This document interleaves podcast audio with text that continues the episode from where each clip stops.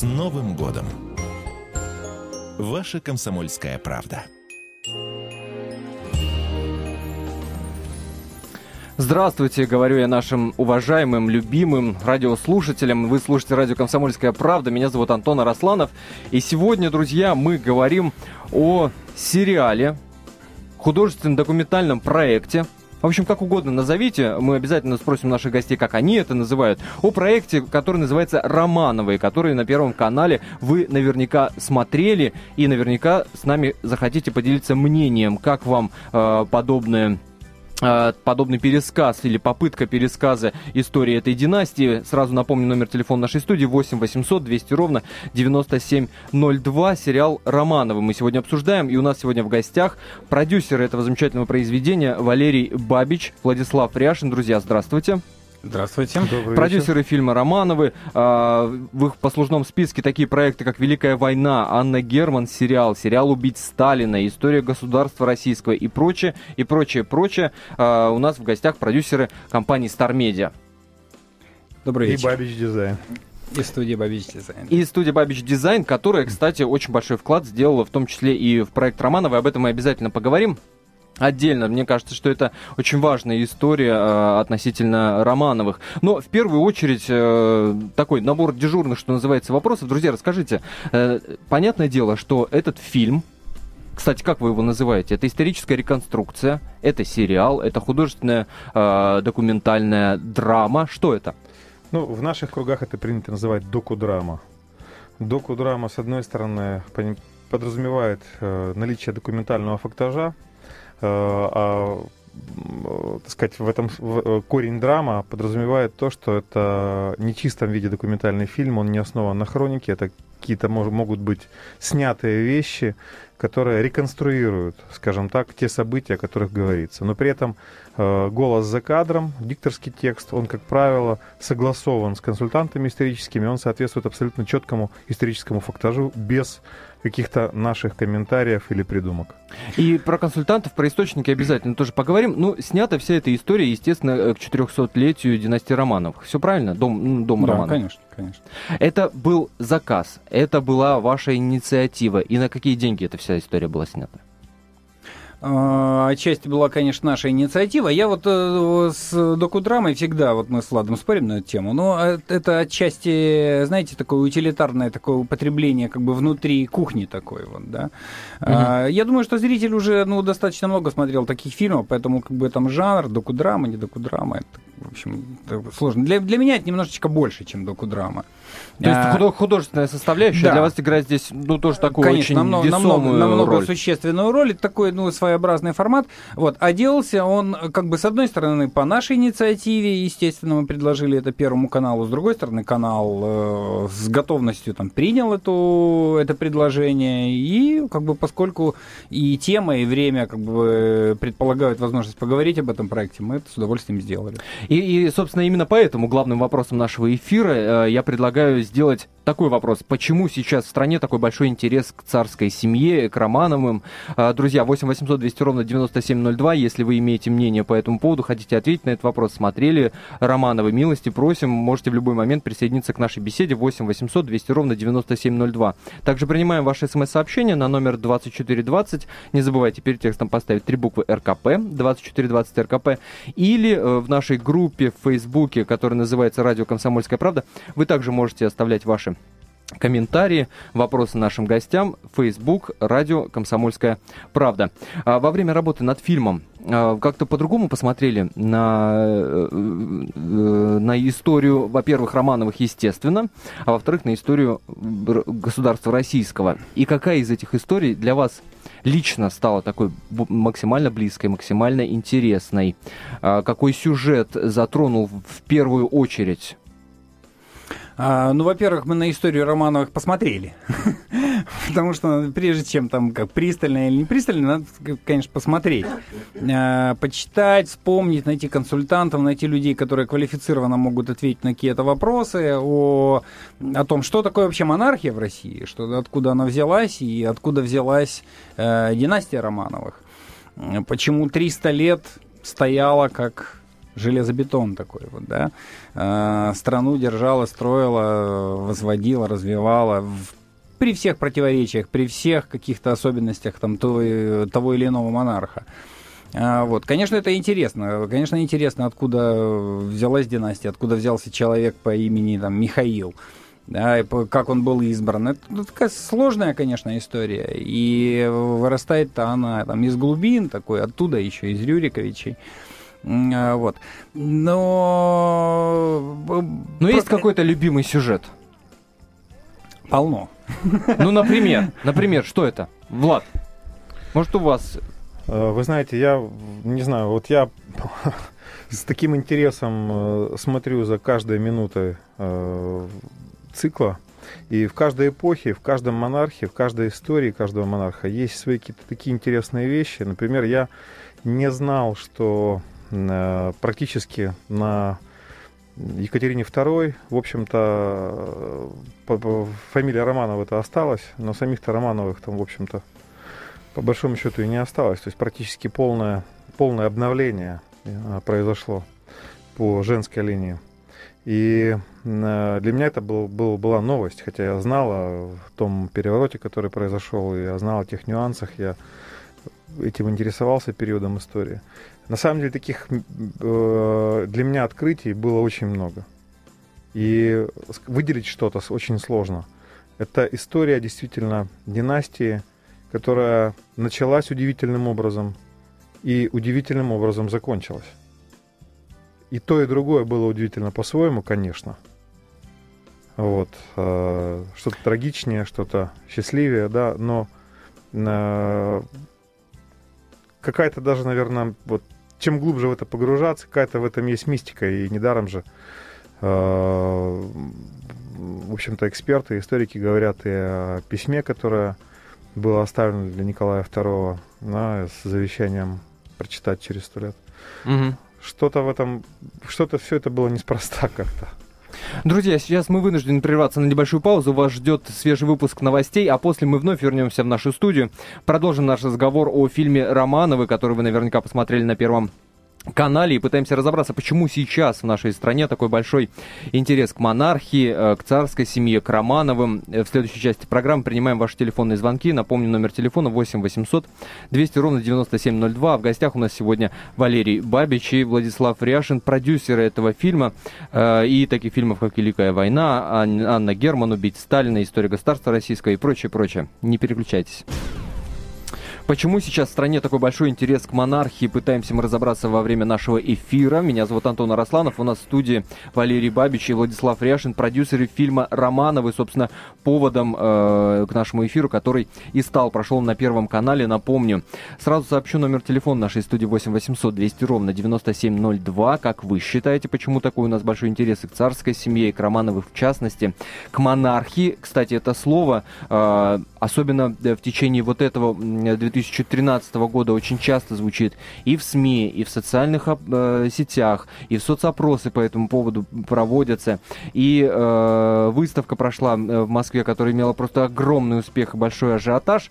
И все это как бы намекает нам на то, что нам говорить об этом, не говорить об этом уже, собственно, невозможно. Эту часть программы давайте начнем с телефонных звонков. Юрий. Здравствуйте. Здравствуйте.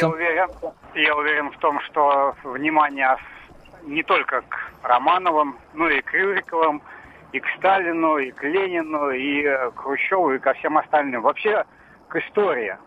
И почему, на мой взгляд, это происходит? Потому что нас уже лет 20, уже, чуть поменьше, а может быть даже побольше, кормят всяким западным вот этим вот субкультурой, культурой, бескультурием и прочее. То есть... И, соответственно, люди соскучились по каким-то своим родным корням. То есть вы считаете, что такой интерес связан исключительно, интерес лежит исключительно в культурной плоскости? Я думаю, что если бы мы не развалили, нас не развалили бы, то это было бы более умеренно, так скажем. Не было бы всплеска такого большого. А так как мы уже последние 15 лет находимся просто в жестком прессинге по телевизору, там, кино и прочее, то, соответственно, душа уже просто просит что-то такого родного, своего и желательно правдивее, в чем особенно проблема очень большая даже сейчас. Угу.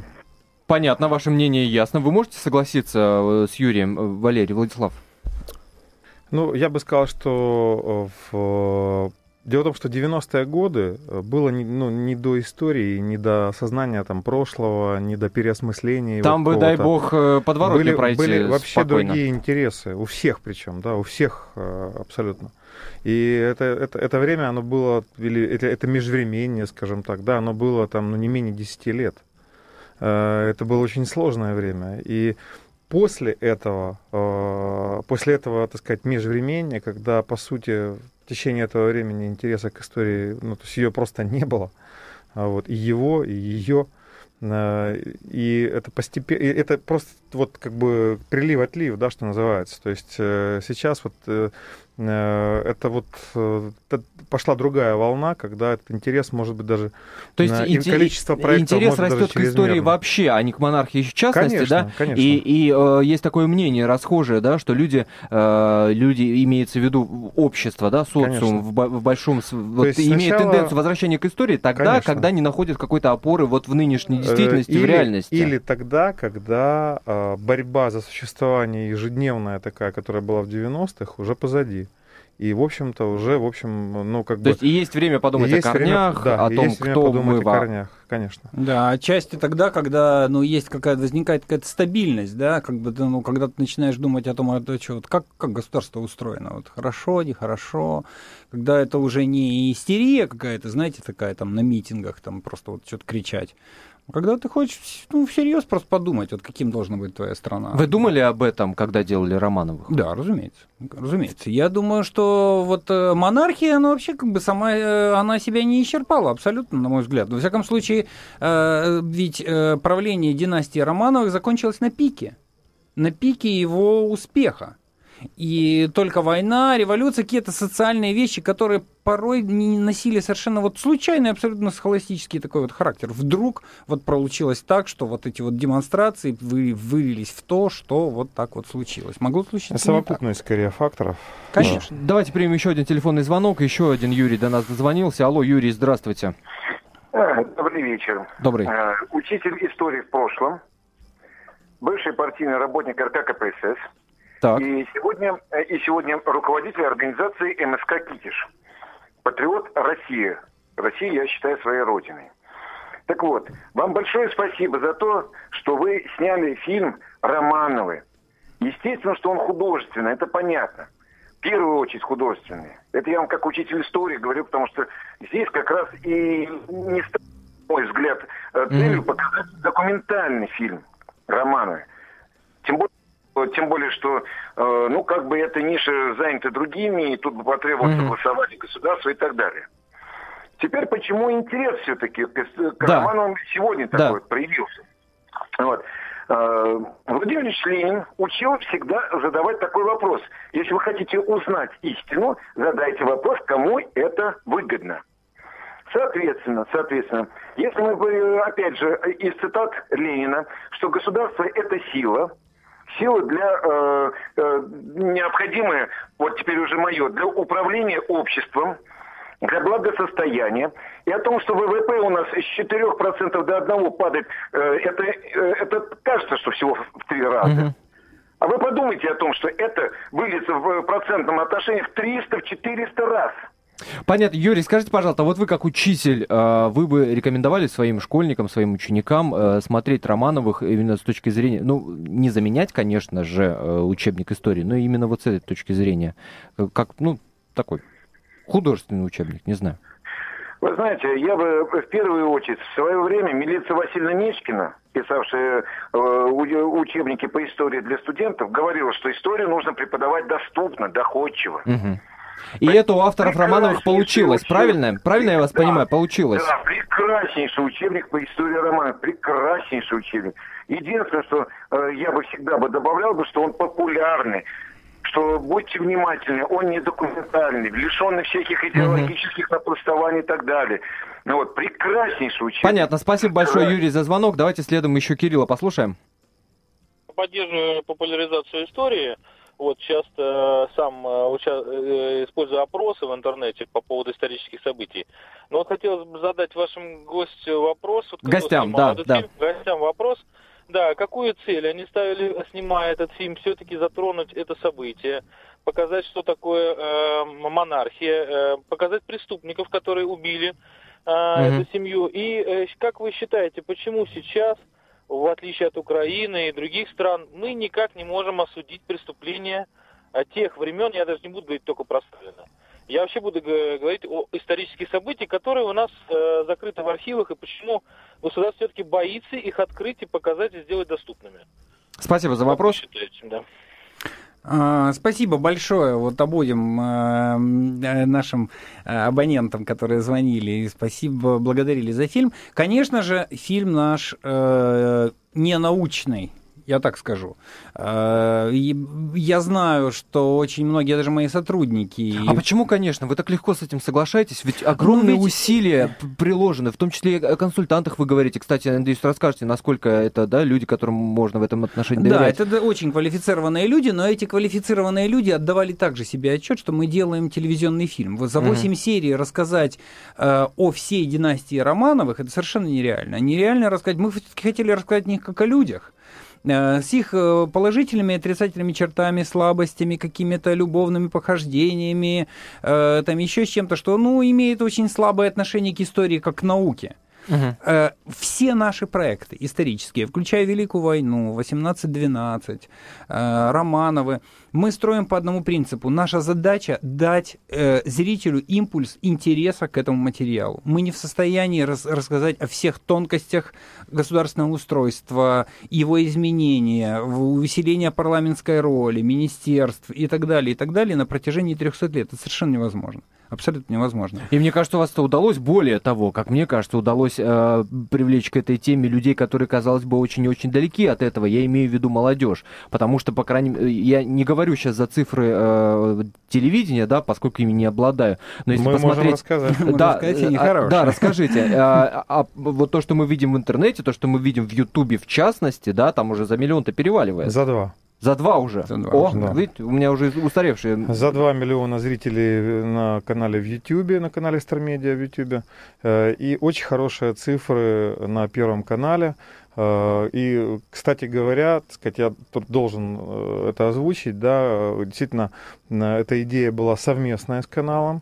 Это движение было как бы такое, двухстороннее, что называется. Конечно. И Константин Эрнст и Сергей Тетенков являются полноценными сопродюсерами проекта, поскольку активно, подчеркну, активно участвуют, не заказали производство, там, как это иногда каналы делают, да, а активно участвуют в самом производстве. И та идеология, о которой вот, был вопрос, кстати говоря, она, как ни странно, звучит вот так: никакой идеологии. То есть идеология без идеологии. То есть мы, рассказывая даже там, не знаю, так сказать, о личностях, о похождениях, любовных историях каких-то, о фактаже историческом вокруг, мы не даем оценок, если вы обратили внимание. И вот эта идеология, не давать оценок. Пусть зритель сам увидит и почувствует этот интерес, о котором говорил Валера, и если он дальше нырнет фактаж, нырнет не только в Википедию, да, а в литературу более глубокую, историческую литературу, и найдет там что-то интересное для себя и ответит себе тогда на вопрос. Прервемся на небольшую паузу. Я напоминаю вам, друзья, что мы сегодня говорим о фильме «Романовы», который вышел на Первом канале. Валерий Бабич и Владислав Ряшин, продюсер этого фильма, у нас сегодня в гостях. И главным вопросом нашего эфира мы ставим такой: почему сейчас в стране такой большой интерес к царской семье, к монархии, к Романовым? Вообще 8 800 200 ровно 9702, номер телефона нашего эфира, 8 800 200 ровно 9702. Также принимаем ваши смс-сообщения на номер 2420. Не забывайте перед текстом поставить 3 буквы РКП. Или ваше мнение, вопросы нашим гостям можете писать в Facebook, в группе, которая называется «Радио Комсомольская правда». Facebook «Радио Комсомольская правда». Мы уже успели в прошлой части программы затронуть вопрос, как мне кажется, очень важный в отношении Романовых. Это то, насколько он стал интересен не только людям, которые, в принципе, и априори готовы такой продукт потреблять, а о молодежи, о людях, которые, как правило, сторонятся таких тем, как правило, не стараются там вникнуть в суть каких-то вещей, тем более, когда это связано с очень далекой историей. Но вот цифры и на Ютубе, да, показывают, что молодежь к этому присмотрелась к Романовым, скажем так, да, уж приняла, не приняла, нам очень сложно оценивать, может быть, у вас есть мнение по этому поводу, но мне показалось, что в первую очередь это произошло, вот поспорьте со мной или согласитесь, в первую очередь это произошло из-за оболочки, из-за внешнего облика фильма, если можно так говорить, о кино, вот то, что сейчас принято называть фишками. Да, когда в серии сравнивается, там цены сравниваются с современным. Я думаю, что многие женщины, кстати, отметили, когда шло сравнение, что в начале 17 века, если не ошибаюсь, можно было накопить на шубу там за 2 недели, по-моему, да, и, значит, стопочка этих денег вырастает. На корову там за столько-то, значит, на сапоги за столько-то. Очень хороший ход. И таких фишек в сериале очень-очень много. Там и 3D-графика, и сравнение с современностью, как я уже сказал, и вот эти вот картинки, которые перемежаются с кадрами, собственно, и с кинокадрами. Так именно за счет этого молодежь привлеклась? Или там еще есть сюжет, актеры и прочее? Как вы это объясняете? Я думаю, что, конечно же, все. Во-первых, как бы я с огромным удовольствием хотел бы назвать как бы имена людей, которые, собственно, фильм создали, потому что продюсеры, знаете, для зрителей продюсеры какие-то такие дядьки там с деньгами. Хотя что совершенно не так, конечно, потому что продюсер придумывает идеологию, продюсер ставит задачу, продюсер как бы придумывает фильм, да, сочиняет его вместе с партнерами и так далее. Но делают, конечно, фильм режиссеры. Я с удовольствием называю Максима Беспалова, замечательного, удивительного совершенно режиссера, просто вот открытие как бы для нас.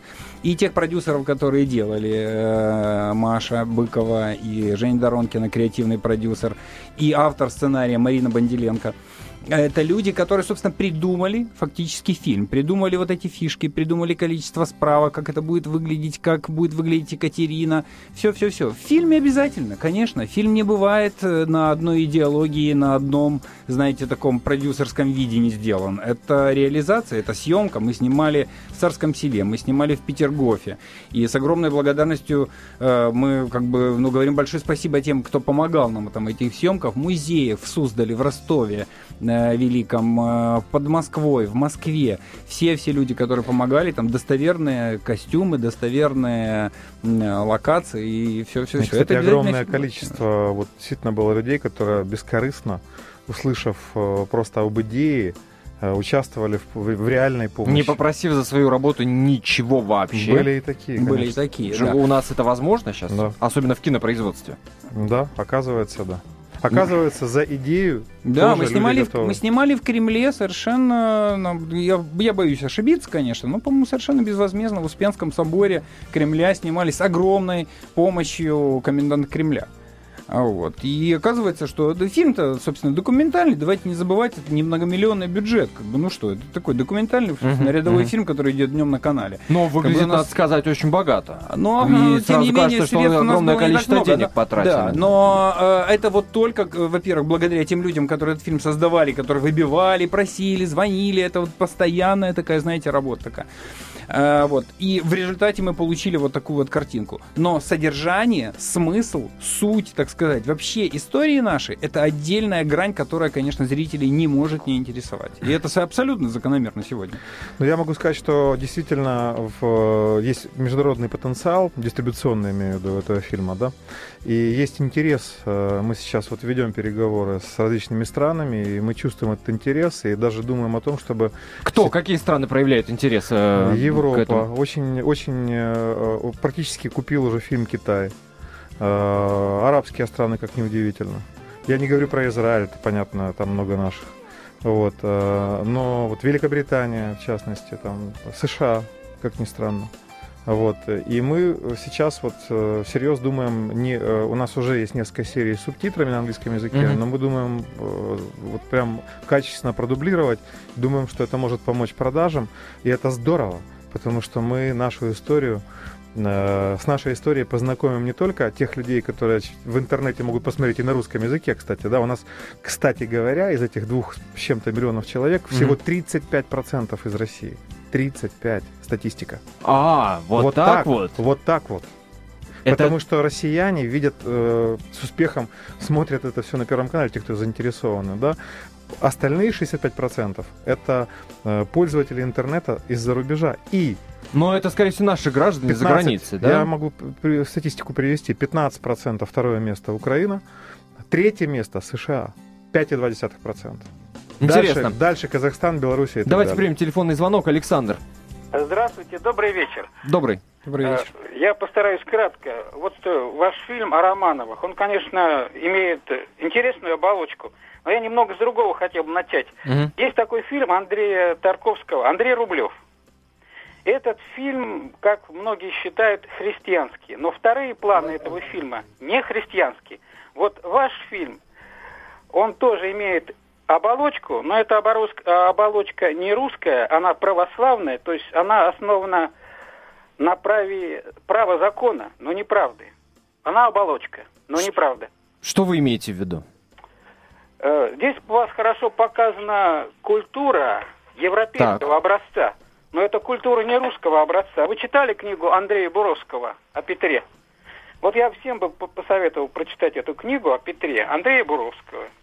Угу. Да, вот там мне, по-моему, кажется, правда. А ваш фильм — это красная конфетка, красивая конфетка, но полезная. Ее можно... Понятно. А как вы отвечаете на вопрос, почему такой интерес огромный к Романовым? А к Романовым, понимаете, евро-апейская культура, она — это оболочка. Вот ваш журналист очень хорошо сказал. Это оболочка, но неправда. Да, спасибо вам большое за звонок. Давайте сразу узнаем. Вот мне кажется, после такого звонка просто необходимо и как нельзя кстати у нас звонок Панкину Павлу Павловичу, директору школы 1741 города Москвы, председателю Ассоциации учителей истории и обществознания и заслуженному учителю Российской Федерации. Павел Павлович, здравствуйте. Добрый вечер. Добрый вечер. Скажите, пожалуйста, вы имели возможность слышать наш последний звонок или нет? Отчасти. Последнюю часть слышал. Вот как вы считаете, вот это действительно оболочка такая, которая ничего не говорит, не дает никакого понимания о том, что сейчас человек назвал русской культурой? Или все-таки мы ставим в заслугу Романовым то, что на историю начинают обращать все больше и большее количество людей в том числе? И как вы оцениваете вообще сам фильм, насколько вот с исторической точки зрения, по вашему мнению, ему можно верить, ему можно доверять, показывать школьникам? Так, по очереди на каждый вопрос, да? Мне кажется, что интерес к Романову связан, конечно, вот с последними событиями, с юбилеем. Угу. Вот то, что, да, было предпринято в этой области, наверное, все-таки правильно. Это тоже, так сказать, некое историческое просвещение. И выставка, которая была правильная, памятник Гермогену, ну, все вместе, мы понимаем, о чем идет речь, да. С другой стороны, ну, вот, на мой взгляд, знаете, имея дело со школой, я бы сказал так, ну, это учебник для начальной школы. Ну, даже не учебник, а, знаете, как называется, рассказ по истории. Раньше была такая книга, понимаете, но вот в первом приближении. Это можно, это нужно? Наверное, да. Учитывая недостаточно, так скажем, высокий уровень исторического знания в нашей стране, ну и в последнее время, в частности, и в предыдущее, понимаете, может быть, с этого надо начинать. Другое дело, что были фильмы, которые на ту же тему, я не могу сказать, что они были особо глубоки, но ну, они, например, были очень интересны. Например, «Российская империя» Леонида Парфенова, которая была в 300-летие Петербурга сделана. Понимаете, там что-то было похоже, но это было ново, это было свежо, это было при наличии авторской позиции. Ну, вот парфеновская в данном случае позиция. А вы не путаете жанры? Павел Павлович, вы жанры не путаете? Парфенов тоже занимался просвещением. Это просветительское кино. Нет, на самом деле нет. Павел Павлович, я вас перебью, к сожалению. Да, это немножко не просветительское кино. В данном случае жанр, в котором сделаны Романовы, это не только докудрама, это, наверное, еще отчасти инфотеймент. И, конечно же, в первую очередь, вы абсолютно правы, задача была привлечь, в том числе, да, и обертка, как говорил предыдущий оратор, формой современной подачи материала, поскольку ЧБ, например, да, хронику современный зритель вообще не воспринимает молодежь. Научительный тон в принципе не воспринимает. И, конечно, это за счет всего этого, это отчасти развлечения. Друзья, в гостях у нас продюсеры фильма «Романовы». После небольшой паузы вернемся.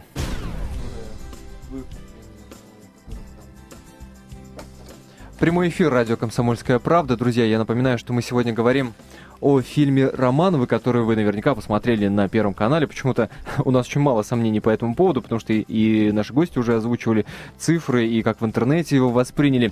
И, собственно, это и стало поводом к нашему эфиру, и мы задаемся вопросом, почему, друзья, сейчас в стране такой большой интерес к царской семье, к Романовым, к монархии вообще. В студии для вас работает Антон Арасланов, а в гостях у нас Валерий Бабич и Владислав Ряшин, продюсеры фильма «Романовы». Напомню, номер телефона нашего прямого эфира 8 800 200 ровно 9702. Ваше мнение о фильме, ваши ответы на вопрос, почему такой интерес огромный у нас к монархии. Милости просим, 8 800 200 ровно 9702. Вот у меня сейчас в руках опрос, соцопрос, который в том числе подтверждает как бы и актуальность, и темы, и фильмы вообще, и нашего разговора в частности. Так вот, результаты этого соцопроса, который в ЦИОМ проводил, говорят о том, что 28% россиян не против восстановления монархии.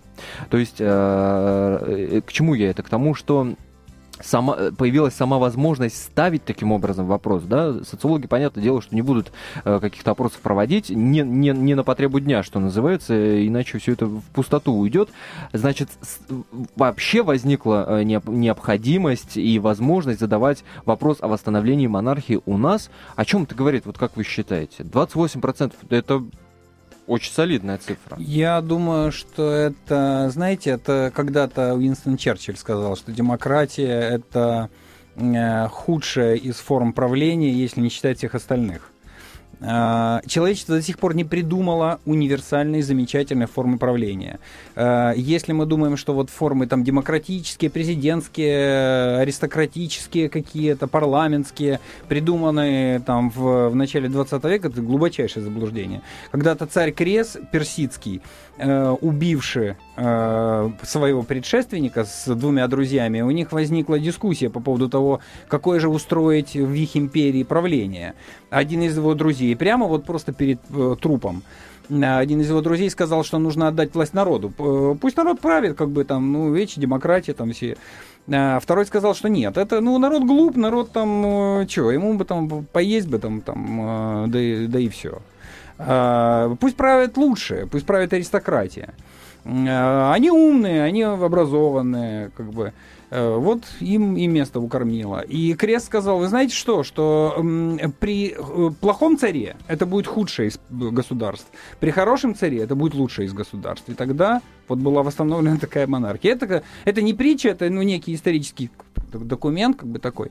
Вот. Поэтому я вот возвращаюсь к своей мысли, что форма монархическая, она себя после не исчерпала. После этого, так сказать, уничтожил этих двух друзей? Нет, правили, да, нет, правили. И Крес, кстати, ну, он довел Персию до состояния этого величайшей империи, которая как бы вообще там была, воевали с греками и так далее. Вот. Монархия, ее на самом деле удивительная особенность, на мой взгляд, такой, пусть со мной там поспорят историки или просто люди, которые там как-то возражают мне. Ведь монарх, у него есть два преимущества. Он с детства воспитывается главой государства, и он хозяин этого государства. Угу. Он отвечает с рождения, его приучают. Ты хозяин, это твое. Он не ворует, ему незачем брать взятки. Это его, как я у себя дома, в семье, в своем бюджете не ворую. Я распоряжаюсь тем, что у меня есть, и сберегаю для будущего. И хороший царь так и будет поступать. Плохой царь будет транжирить, как Петр III, да, там, гулял, там, Петр II, простите. Вот.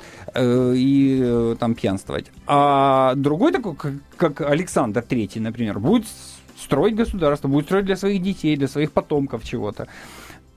А человечество до сих пор универсальной, замечательной, самой лучшей формы правления до сих пор не придумало.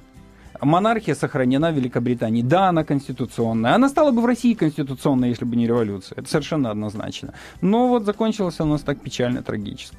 Если вернуться к вашему фильму, понятное дело, что рамки жанра очень и очень ограничивают. Рассказать всю историю и в подробностях, и в деталях так, чтобы историк и, там, не придрался, ну, практически невозможно. Как я понимаю, на сюжет отводилось примерно 20 минут эфирного времени, да? Смотрите, тут важный момент, да? Мы, так сказать, для того, чтобы историки были довольны, для этого нужно было взять учебник по истории и его перелистывать перед камерой. Вот. Точно так же. Но тут еще вопрос, какой учебник истории, какие историки были бы довольны. Другая крайность — это взять этот фильм и его показывать вместо учебника истории в школе. Наше же предложение, это совместить. То есть заинтересовать современной формой подачи, развлекательной и увлекательной. И дальше углубиться в фактаж. И я, к сожалению, не услышал от уважаемого директора школы пожелание или предложение передать ему, а мы бы передали, если бы он попросил, для его, так сказать, школьников,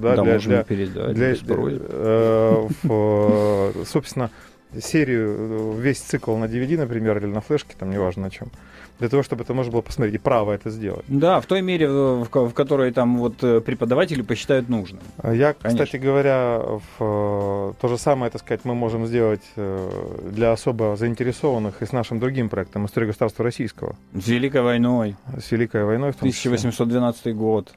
Когда готовился к эфиру, перечитывал, естественно, читал статьи по поводу вашего фильма, заходил на сайты Первого канала, в том числе. Меня там зацепила одна фраза, когда на сайте Первого канала анонсируют ваш сериал, этот анонс начинается таким предложением: новый телесериал не проясняет, а лакирует российскую историю. Это что значит? Это как раз на сайте Первого канала. Анонс вашего фильма, анонс фильма «Романовы». Новый телесериал не проясняет, а лакирует российскую историю. Меня вот зацепило это слово «лакирует». Конечно. Да. Что это может значить? Что за этим может стоять? Или... Нужно людям, мы